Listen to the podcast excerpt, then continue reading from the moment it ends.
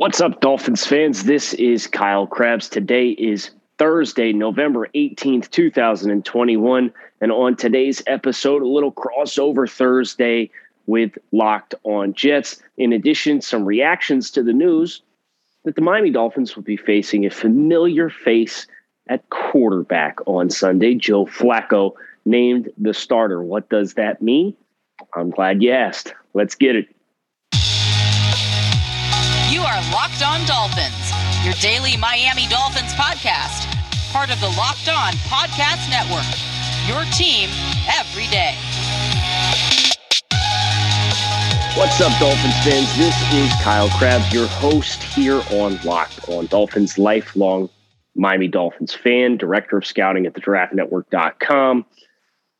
And here on today's show, kind of miffed, kind of baffled, to be completely honest, that the New York Jets have made the decision to start Joe Flacco in this week 11 contest against the Miami Dolphins. And the justification, according to Robert Saleh, the Jets head coach, is that they wanted to uh, put the quarterback out there who had experience getting the ball out quick versus a blitz heavy defense. Well, that may be true. That, that may be something. And you saw Mike White, the other other quarterback, versus Zach Wilson being the original option, who came into the year as the unquestioned starter in New York. Uh, with no experience, they they came into the year without a single quarterback on the roster that had a pass attempt in a real regular season NFL game. Zach Wilson gets hurt. They trade for Joe Flacco immediately, despite the fact that Joe Flacco has never played for Robert Saleh. He had familiarity with Joe Douglas, the GM of the team. And then Mike White gets the start, and next thing you know, Mike White looks pretty good in three three starts. Struggles against Buffalo, so chin up for Miami quarterbacks, I suppose. But Joe Flacco, I mean this this guy, you'd be you you would probably catch more than half of NFL fans by surprise if you told them that Joe Flacco was still in the league. Never mind going to be a starting quarterback that's available for your fantasy squad on uh, Sunday against the Dolphins. Miami got a taste of Joe Flacco not that long ago. The Dolphins played Joe Flacco uh, in the late game last year, the, the showcase game against uh, Ryan Fitzpatrick, the 24 to nothing win. That Tua missed with the, the finger or the thumb injury on his throwing hand was a Joe Flacco game. And I got to tell you, if that is the guy at this point in time that the Jets feel like give them the best chance to win, we as Dolphins fans should feel reasonably excited about our chance to win on Sunday against the Jets. And if I'm Miami, I'm probably daring them on any early down situations to run the football. Christian Wilkins did not practice yesterday. We'll see what the rest of the week brings for his availability. But you still have Raekwon Davis and Zach Sieler and Emmanuel Ogbah. You still got enough talent up front on the defensive line, even if Christian Wilkins cannot play, that your expectation should be hey, the Jets can't really run the ball with consistency against anybody. Let's dare them to do that. And if they can't, and now you're in second and third and long, I do the same the same stuff that you did that worked against Lamar Jackson. I'd be doing against Joe Flacco. Go ahead, Joe. Hit bucket shots downfield time and time again with a catch, rock, and shoot. At least Lamar could move and make the first guy miss. I'm not sitting here telling you or guaranteeing a win.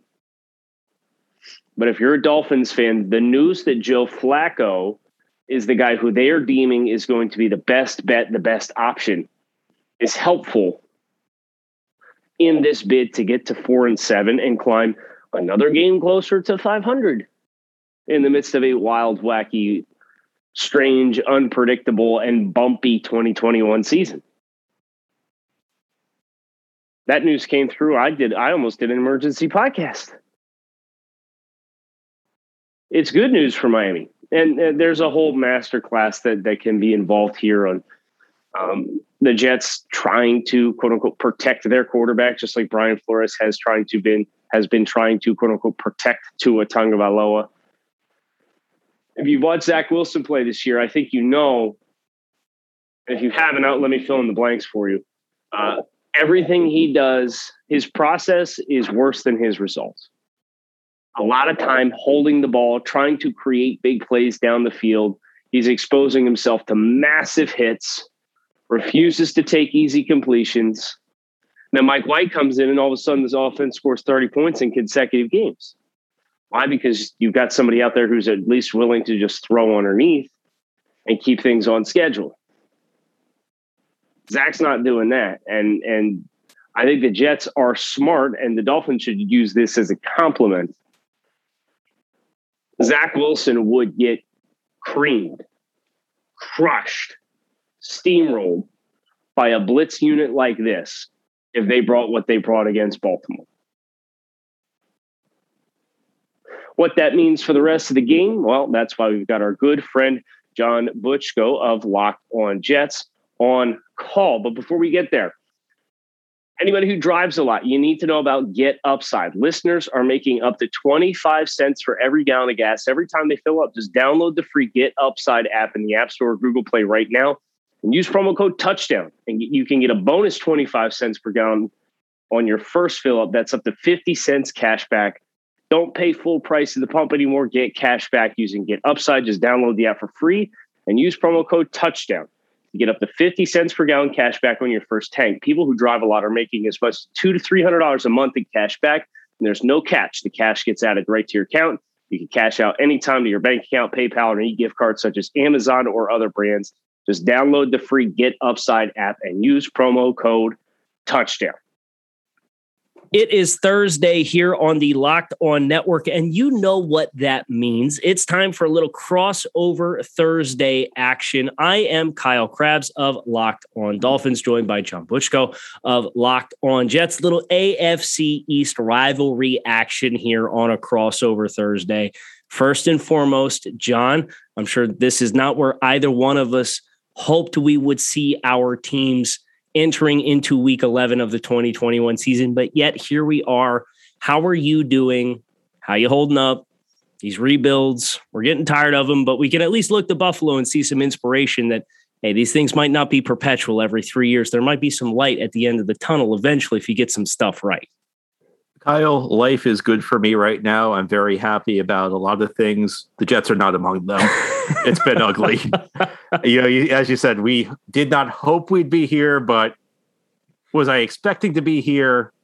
To some extent, uh, maybe I wasn't expecting it to be quite this bad, but I was kind of bracing for a rough year for the Jets.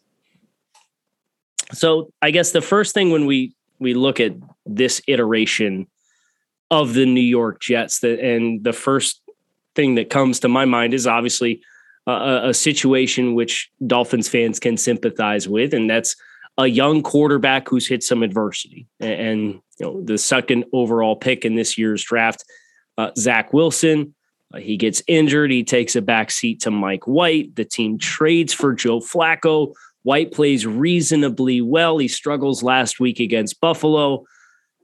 Zach looks like he's on track to play. And then on Wednesday, they come out and they announce that Joe Flacco is going to actually end up starting this week against the Dolphins. How caught off guard were you by this announcement when it came through on Wednesday? I was very surprised on a couple of different levels. First of all, it seemed like Zach Wilson was on track to play this week. I actually kind of felt like last week the way the Jets were talking, they made it seem like Zach Wilson was going to be ready to play that game, but they kind of made you think that they were using the injury as an excuse to give Mike White another start, which I thought was kind of smart because White had played really well two weeks earlier against Cincinnati. And then he had played well for one quarter against the Colts before he left the game with an injury. So the Jets were going up against Buffalo, which obviously has a great defense it would have been a tough situation to throw Zach Wilson into. And then if Zach Wilson struggles against Buffalo, then you hear all these calls. Oh, well, Wilson's not the best quarterback. Why isn't White playing? So I thought it was smart to give White another start. You know, see what he could do. If he produced, then you could have left him in the lineup. But it kind of gave the Jets a natural pathway to put Wilson back into the lineup. So it was surprising. It seemed like Wilson was going to be ready to go this week. The other surprise is that they went to Flacco. White had a miserable game against Buffalo. He threw for mm-hmm. four interceptions, but I kind of figured they'd stick with him just because of how well he had played the two previous weeks. Now, I think this kind of shows you that they believe that the Mike White we saw against Buffalo is more representative of the player he truly is compared with the player we saw against Cincinnati and then for a quarter against Indianapolis. And we probably should have known that because their reaction to Wilson getting injured was to trade for Flacco. I think that alone showed you how much mm-hmm. faith they or how little faith they had in Mike White. But I think in the fan base, this is not a very popular move because this is a team going nowhere and you're throwing a veteran quarterback in there, not just a veteran quarterback. And, you know, Kyle, I don't care where you fell on the great is Joe Flacco elite debate of 2013. There's not much question that Joe Flacco is not elite right now. And I think one of the interesting things, and I'd love to hear your perspective if you have any, is this acquisition of Joe Flacco uh, is on a pretty short timetable. And obviously, he spent some team, time with the team last year he took a start against the Dolphins in 2020, and and that was a, a, Dolphins victory in that showcase, which I believe was the first time Joe Flacco had ever lost to the Dolphins. But what's interesting about this decision for me is this is a whole new offense. So it's not even like you have the stability of the same offensive structure. So oh, has has Joe been in house, in your opinion, long enough to keep everything on the table as far as the, the menu of plays that this offense has because you know you, you, look at the production that they had the two weeks prior to the buffalo game against uh, uh, cincinnati and, and against indianapolis and there were over a thousand yards of offense and they scored 30 over 30 points in each one of those football games so is joe flacco going to have the full offense at his disposal in your anticipation or is this going to kind of be a little bit more of a limited menu because this is a new system for him. That's a great. And I think that's one of the reasons it was kind of a surprise that the Jets traded for him. It would have been different. And I don't even want to fathom the idea that Adam Gase is still the coach of the Jets, but it would have been different if the Jets were running the system that he ran a year ago. Mm-hmm. Now, that said, Flacco's been in the NFL quite a while and he's played in similar systems. Jets offensive coordinator Mike LaFleur is off the Kyle Shanahan tree. And Gary Kubiak was Flacco's offensive coordinator with the Ravens in 2014. When he was with Denver a couple of years ago, the offensive coordinator was somebody else who was off the Shanahan tree. All I can tell you is what Flacco has said, and Flacco has indicated that he's very comfortable with the Jets offense, that he's familiar with all the concepts that they run. This is a guy who's been in the NFL a very long time. He's been exposed to a lot, of different systems. So I do anticipate that the full playbook is going to be at his disposal. Now, how well he can execute that is a different question. So, if you look at the rest of this Jets offense, I'd love to hear from your perspective what a couple of the young players have done this season, uh, most particularly a trio of rookies, and that's offensive lineman Elijah Vera-Tucker, uh, wide receiver uh, Elijah Moore, who uh, um, has, has come on quite a bit, it seems like, over the course of the past month or so for the Jets, and then running back Michael Carter, who was a mid round pick for New York. Absolutely. And I think there's positivity to be had with all three players. Now, Zach Wilson, who was the top pick, has struggled quite a bit, but the next three picks were all on the offensive side of the ball. And if you go back to the spring, I made the point locked on Jets that if you really break offense down to its most basic elements, you have, you know, your quarterback, you have guys who run the ball, you have guys who catch the ball, and you have guys who block. And the Jets, with their top four picks in this draft, took one of each. They got Wilson, the quarterback, their second first round pick was Elijah Vera-Tucker. I think he's been pretty good. Now he had a rough game against Buffalo. I think at this point his run blocking is a little bit more advanced than his pass blocking. But I've been satisfied with the transition. He looks like he's going to be a keeper at the left guard spot. Elijah Moore, you mentioned it. He's come along over the last few weeks. It was a bit of a slow start for him.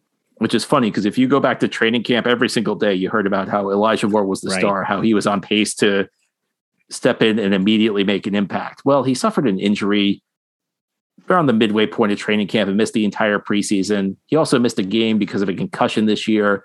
I wonder how far that put him behind. I think the connection between him and Wilson also wasn't quite there in the early going. It was kind of a work in progress. Over the last couple weeks, he started to make an impact. The Jets have started to get him the ball more. We haven't quite seen the explosive playmaking we were expecting, but I think it's a matter of time before we get there. You know, even though he's a small guy, I think he can play on the outside. He gets off the line just fine. He's able to run effective routes. So I think I think we're still waiting for him to make start making some splash plays, but he's become more and more consistent as the season's gone on. And Michael Carter has been really solid. He's been solid out of the backfield as a receiver, and he's run the ball effectively. Now the Jets have not run blocked all that great for him, but if you look at some of the advanced numbers, if you look at missed tackles forced, if you look at yards after contact, he's right there. He's he's near the top of the league in, in those categories. So I think you look at these three guys, there's a lot to be excited about. As much as this season's been frustrating for the Jets, the silver lining is that you've had some rookies come in and contribute right off the bat. And as you shift eyes to the defensive side of the ball, you know, this this is now a division that has four defensive minded coaches, head coaches that are running each one of these teams with the addition of Robert Saleh uh, this offseason as the head man with the Jets. How has the assimilation of talent, uh, which is obviously young and, and still a work in progress for New York, been with Saleh's system? Uh, how well have they taken? And obviously, you just look, kind of look at the points that have been conceded over the course of the past month, and it's pretty eye opening to see uh, just how porous New York has been. So, what's the root cause of that, in your opinion? Is it a talent issue? Is it uh, lack of fl- flexibility from the coaching staff to talent or tailor the scheme to the talent that does exist on the roster? Kind of Obviously, Carl Lawson being injured is a was a massive loss for this team at the beginning of the season.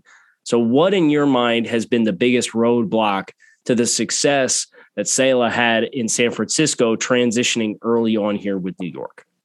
The biggest roadblock, I think, is just a general lack of talent. This is a team with issues at linebacker, with issues in the secondary. But it's not only that. That might be the biggest issue, but you can't get to a point where the Jets are without just having problems across the board. There is still talent on this defensive line without Carl Lawson. It's underperforming. Quinnen Williams is not really having the year you were hoping for. Now, if you look at his sack numbers, it looks like he's on pace to have a pretty prolific year when it comes to sacks, but he's been very inconsistent. There have been some very good games, but there have been some games where he's been pushed around. Um, John Franklin Myers, a guy who had performed very well for the Jets last year, and the early stages of this season, the Jets gave him a contract extension. You haven't really heard much from him since. Sheldon Rankins, who they brought in from the Saints, has been a little quieter than you'd hope for.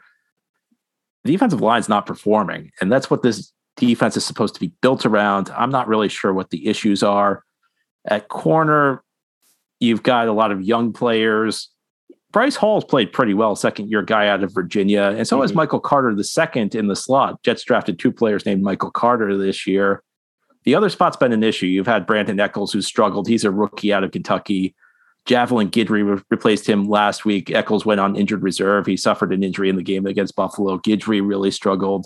The safety spot's been a problem because both of their starting safeties, Lamarcus Joyner and Marcus Maye, have suffered season ending injuries. But it, the thing that really troubles me is that this defense has gotten worse as the season has progressed. It seems like they had a better mastery of the system in the early going. Saleh has commented many times about how he likes to run a system that's fairly simple because he wants his guys to understand where they need to be. He wants his guys to get experience against pretty much anything they can see and know exactly, be able to play fast. And I can't tell you how many times over the last couple of weeks Jets have had guys in the wrong spots in key moments, and it's not because the system's overly complex. So you kind of have issues across the board. I kind of have a struggle articulating what's wrong with the defense because right mm-hmm. now everything's wrong, and the Jets are moving in the wrong direction. My my last question for you pertains again to the defensive side of the ball, and it, it's this off Dolphins offense at times this season has been like pulling teeth to try to consistently move the football, to try to score points. My question for you is aside of Quinnen Williams, if there's one Jets defensive player who could potentially continue that trend for Miami of struggling to consistently move the football, who is the next X factor beyond Quinnen Williams, who obviously is a, top draft choice, former high first round selection, um, has the bright flashes that you see intermittently from time to time? Who's the next biggest threat that Miami should be wary of with their offensive game plan? CJ Mosley. Mosley, of course, was a perennial Pro Bowler in Baltimore. He really did not play his first two seasons with the Jets. Mm-hmm. Year one in 2019, he suffered an injury week one, and he only played one other game that year. Last year, he opted out because of COVID. Jets, of course, had a coaching change, and Mosley was kind of asked to change his game. He lost weight in the offseason. They wanted him to be more of a sideline to sideline linebacker in the early part of the season, he was playing very effectively. He was constantly in on plays. Last couple weeks, another guy who's really kind of regressed as the season's gone on. You see him frequently filling the wrong gaps. There are times where a couple plays last week where he was kind of slow to read a play and wasn't able to make a tackle that maybe he could have had. But if he gets back to being that guy he was in the early stages of the season, I mean, he was a guy who kind of helped this Jets defense overachieve the first couple of weeks of the season. And part of that was his mental game. He's a guy who knows where to get guys lined up. You know, there's a lot of, there are a lot of intangibles he brings. So he hasn't been great the last couple of weeks, but if CJ Mosley plays his best game, he could make an impact in this one. Our friends at Bet Online are back and better than ever with a new web interface for the start of basketball season and more props, odds, and lines than ever before. Bet Online remains your number one spot for all the basketball and football action this fall. Head to the new updated desktop or mobile website to sign up today. Receive a 50% welcome bonus on your first deposit using promo code LOCKED ON. From basketball, football, NHL, boxing, UFC, right to your favorite Vegas casino games. Don't wait to take advantage of all the amazing offers available for the 2021 season. Bet online is the fastest and easiest way to bet on all of your favorite sports, and it is where the game starts. Crossover Thursday here on the Locked On Podcast Network. I'm John Butchko with Locked On Jets, along with Kyle Crabbs, Locked On Dolphins. We have an AFC East matchup this weekend between the New York Jets and the Miami Dolphins. First of two times they'll play in the 2021 season. Kyle, I know this was a season where the Dolphins entered with big expectations. And to this point, I think you'd have to say things have been a little disappointing. However, they're coming off a big win last Thursday night over Baltimore. What went right in that game for the Dolphins that has not been going right the rest of the season? Yeah, what what really jumped off about the defensive game plan for Miami against Baltimore was the aggressiveness and, and assertiveness they used uh, to dictate the the tone of the game. And you looked at this Dolphins team in the early portions of 2021, and they made some personnel changes and exchanged guys out for rookies with Kyle Van Noy, swapped out for Jaelan Phillips as a rookie and a player that the, the Jets fans are now very familiar with in Shaq Lawson, who was another defensive edge defender uh, who uh, Jaelan Phillips has helped fill that void as well. And Bobby McCain playing free safety swapped out for a second round rookie in Jevon Holland.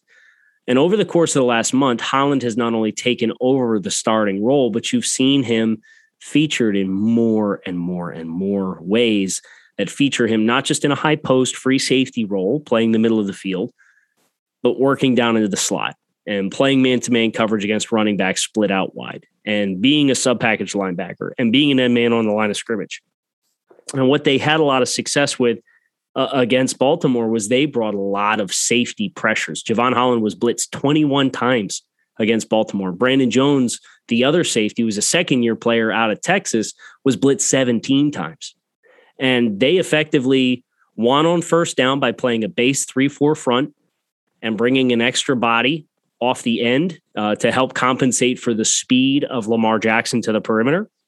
And then they got into cover zero and they said, Our corners and DBs, we're going to play them at the sticks and we're going to catch all the quick game stuff that you're going to throw in front of our face. And we are going to be plus one in our rush packages every single time until you beat us. And Baltimore simply did not have an answer for it. And it was really eye opening to see how much trust they put in a defense that you could tell early on they were kind of playing with kid gloves because there were some young players and new pieces that are critical pieces. Uh, that the communication and the understanding of the assignments just where it wasn't needed to be for them to have the full menu of the defense at their disposal. Now, Kyle, like the Jets, the Dolphins have a young quarterback in Tua Tagovailoa. It looks, mm-hmm. sounds like he's on track to play this weekend. Of course, Tua in his second season, Zach Wilson, Jets quarterback's a rookie. What can you tell us about the season Tua is having so far? Yeah, it, it's um, it's a master class on how to not back your young quarterback with confidence when the Deshaun Watson rumors were persistent from uh, March all the way through the trade deadline and um, you know, at, at, several junctures this offseason, you know, Tua broke his ribs against Buffalo in week two. He spends three weeks on IR. He comes back. They play Jacksonville and Atlanta, and he plays reasonably well. And then he hits some more adversity and apparently breaks a, a finger on his throwing hand. And he's healthy enough to practice, uh, but the team opts to dress him on game day, but let him serve as the backup to Jacoby Brissett because quote unquote he couldn't make all the throws.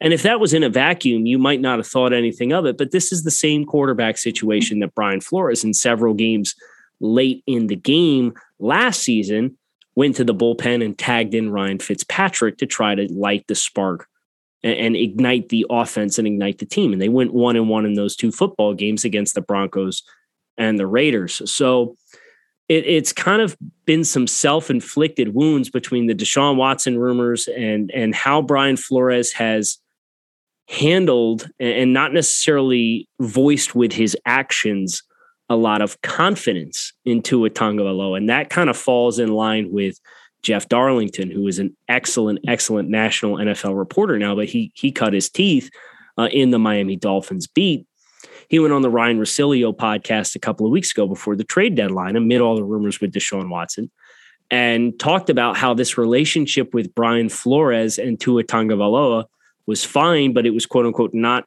where a lot of Dolphins fans hoped or thought it would be. That Brian Flores is not ride or die with Tua Tagovailoa, which you know, begs the question: Why did you draft him number five overall if that's how the head coach of your team is going to feel about him? But it's really been Tua trying to find ways to be successful and have success on the field and spur this team onward amid all of the skepticism about his ability to fulfill this franchise quarterback role that he was drafted to fill in Miami. And that has come with mixed results and, of course, some durability questions this season with two separate injuries now that have cost him playing time. But he came in in the second half against Baltimore and he hit two of his best downfield throws in the second half of this game, despite their justification for not playing him being, well, he can't hit all the throws and he can't really push the ball the way that we would like to. So uh, Brian Flores put the kibosh on this pretty early this week, and it sounds like Tua Tagovailoa is going to be your starter against the Jets.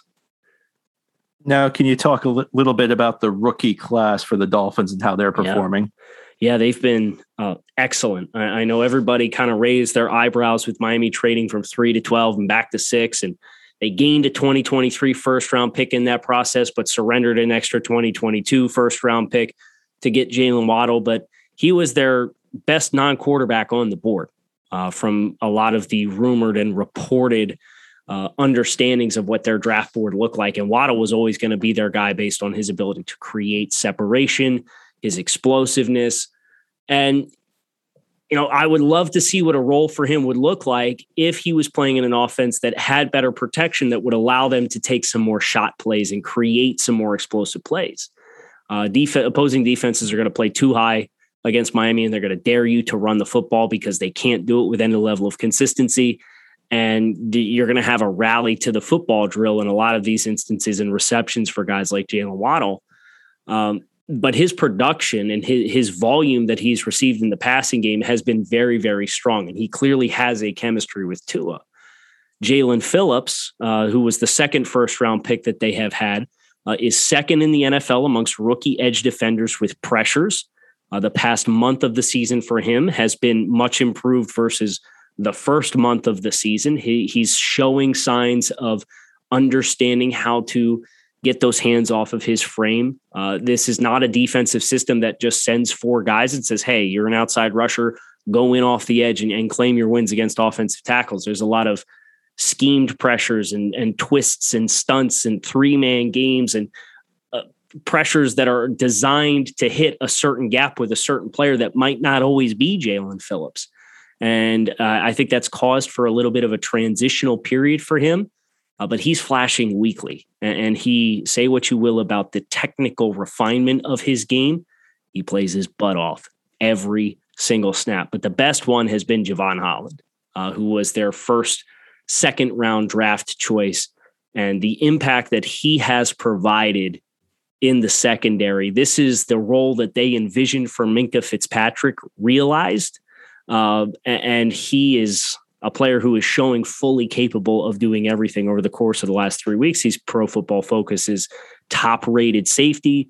He's getting pressures. He's getting ball production. Uh, he's playing middle of the field. They're walking him up as an end man on the line of scrimmage and at the snap, asking him to bail and play the middle of the field in a cover one type look. And he's showing the range to get back and do it.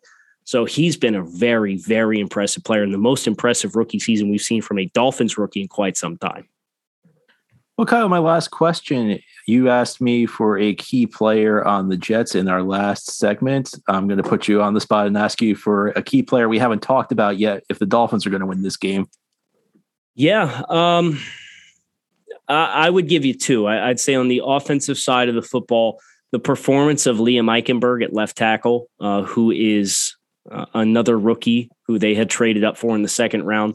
His performance is going to be critical. He has kind of uh, deteriorated as as the season has gone on, and you could see he's really pressing and struggling with speed off the edge. Uh, so he's going to have to play a good game for Tua Tagovailoa to keep himself upright and allow himself uh, to to move this offense and stay on schedule and avoid negative plays. So Eichenberg up front for Miami is a critical player. And then the other one I would call out is Emmanuel Ogbah, uh, who's in a contract year for the Dolphins. Uh, Brian Flores is off the Bill Belichick tree, so paying edge defenders is not really a popular idea. But Ogbah, he's 10th in the league in pressures at this point in time. He's on pace to equal his career best in sacks. And his presence on the edge, uh, he's winning his one on ones, but he's also getting his hands up. He's got a lot of length. He's disrupting a lot of throwing windows and batting a lot of passes down at the line of scrimmage. And this Dolphins blitz scheme they're getting him some free runs off the edge as well. And he's been a very, very disruptive player. So Ogbah, in the midst of another career year, it just so happens to coincide with the contract year, is a big name that you're going to have to negate if you want to slow down this Dolphins defense with how they played over the course of the past uh, three or four weeks, which is uh, an average of less than 19 points per game allowed. Well, Kyle, it was great chatting with you. We're heading into Thanksgiving, and the next time we chat, it'll be before the Jets Dolphins game on December 19th. So we'll kind of lead you into Christmas as well. I guess the Jets and the Dolphins this year are how you prepare for the holidays. Right. Yeah. Uh, I hope you enjoy the game. Hope Jets fans enjoy the game and hope everybody enjoyed this crossover Thursday. John, it's always great catching up with you, man, and, and talking a little bit of shop. We're looking forward to doing it again in a few weeks. Thanks for listening, everybody, to a crossover Thursday edition here on the Locked On Network. Your team every day. We don't just say it, we live it. Keep it locked in on the Locked On Network. Thanks for listening.